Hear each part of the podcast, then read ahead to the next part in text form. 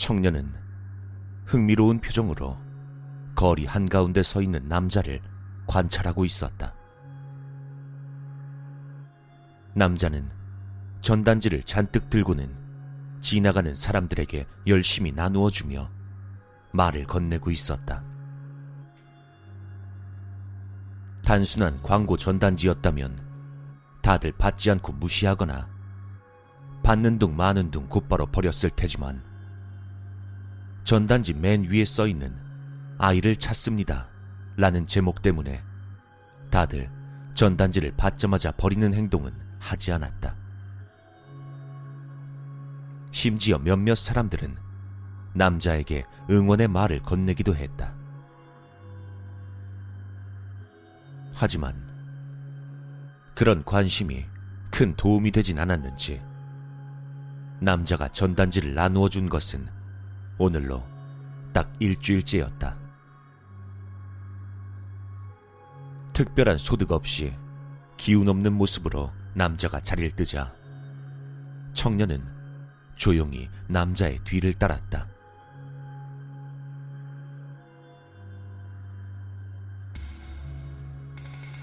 저 실례하겠습니다.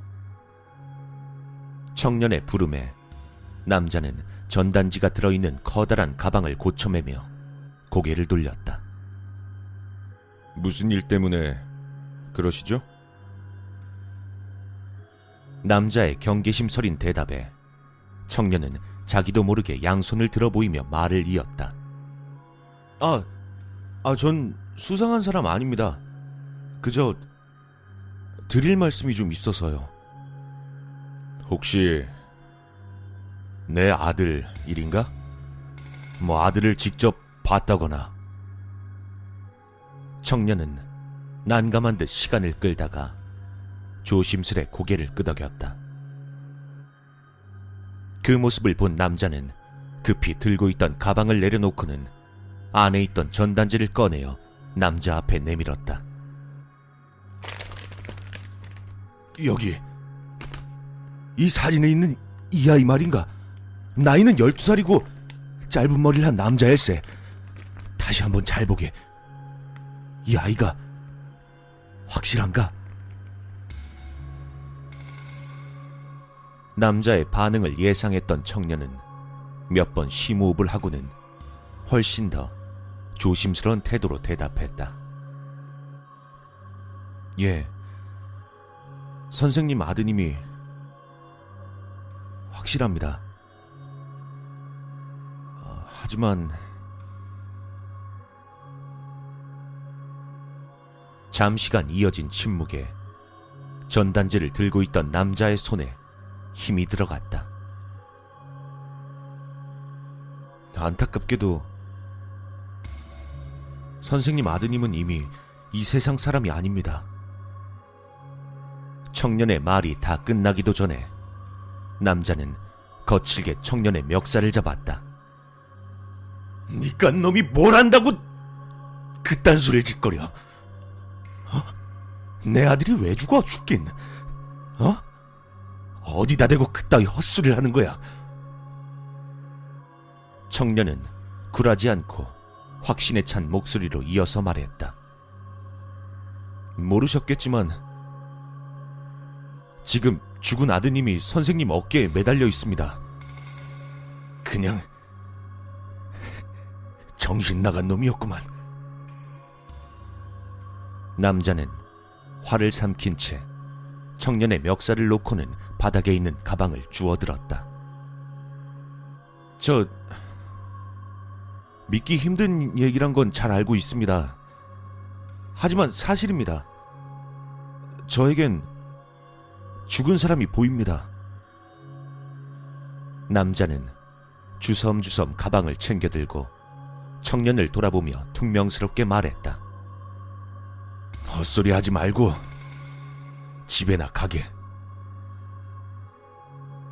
그대로 몸을 돌려 멀어지려는 남자의 등 뒤에서 청년은 필사적으로 소리쳤다. 저 선생님, 잠깐만요. 아드님 왼쪽 팔에 큰 점이 있죠. 왼쪽 눈 밑엔 상처가 있고요. 남자는 걸음을 멈추지 않은 채 코웃음을 쳤다. 청년이 말한 것은 모두 며칠간 나누어준 전단지에 써 있는 내용이었다. 하지만 청년의 이어지는 말에 남자는 걸음을 멈출 수밖에 없었다. 그리고 아드님, 귀를 만지는 버릇이 있죠? 왼손으로 왼쪽 귀 귓볼 만지는 버릇이요. 그 버릇은 남자의 아들이 불안할 때마다 나오는 버릇이었다. 그 이후로 청년은 직접 보지 않고는 알 수 없는 아이의 특징들을 줄줄 읊어댔다.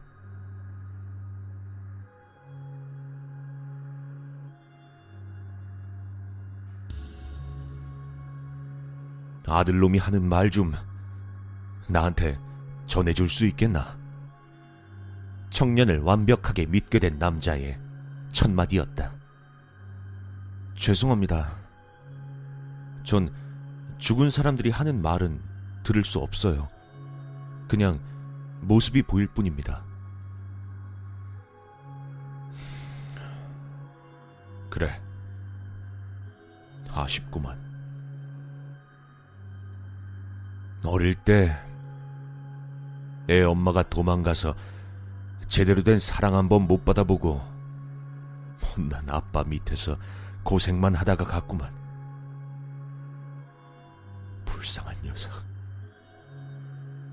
청년은 안쓰러운 표정을 지어 보인 후 조심스레 물었다. 저 아이가 죽은 이유에 대해서는 궁금하진 않으신가요? 남자는 한참을 고민하다가 고개를 흔들며 대답했다. 아니야. 그것만은 내 힘으로 알아보고 싶네. 물론 도와주고 싶은 마음은 이해하는데 이 못난 애비 욕심이니 이해해주게나. 아무튼 고맙네. 말 꺼내기가 쉽지 않았을 텐데 말이야. 지금이야 내 사정이 여의치 않지만 나중에라도 꼭 보답하겠네. 청년은 대답하지 않았다. 그저 남자의 뒤쪽 어딘가를 가만히 보고 있을 뿐이었다. 아이의 장례는 훌륭하게 치러줄 생각이네. 내가 애타게 아이를 찾는 모습을 보고 도움 주고 싶다는 사람들이 제법 있더구만. 나도 직장이 마땅치 않아서 힘들던 차였는데 고마운 일이지. 청년은 아무런 말도 하지 않고 계속 남자의 뒤쪽만 뚫어져라 쳐다보고 있었다. 남들이 보기엔 그저 멍하니 허공을 바라보는 듯 보이겠지만 청년의 눈에는 남자의 등에 매달리듯 붙어 있는 아이의 형체가 분명하게 보였다. 놀라운 광경이었지만 청년이 이렇게까지 눈을 떼지 못하는 것에는 다른 이유가 있었다.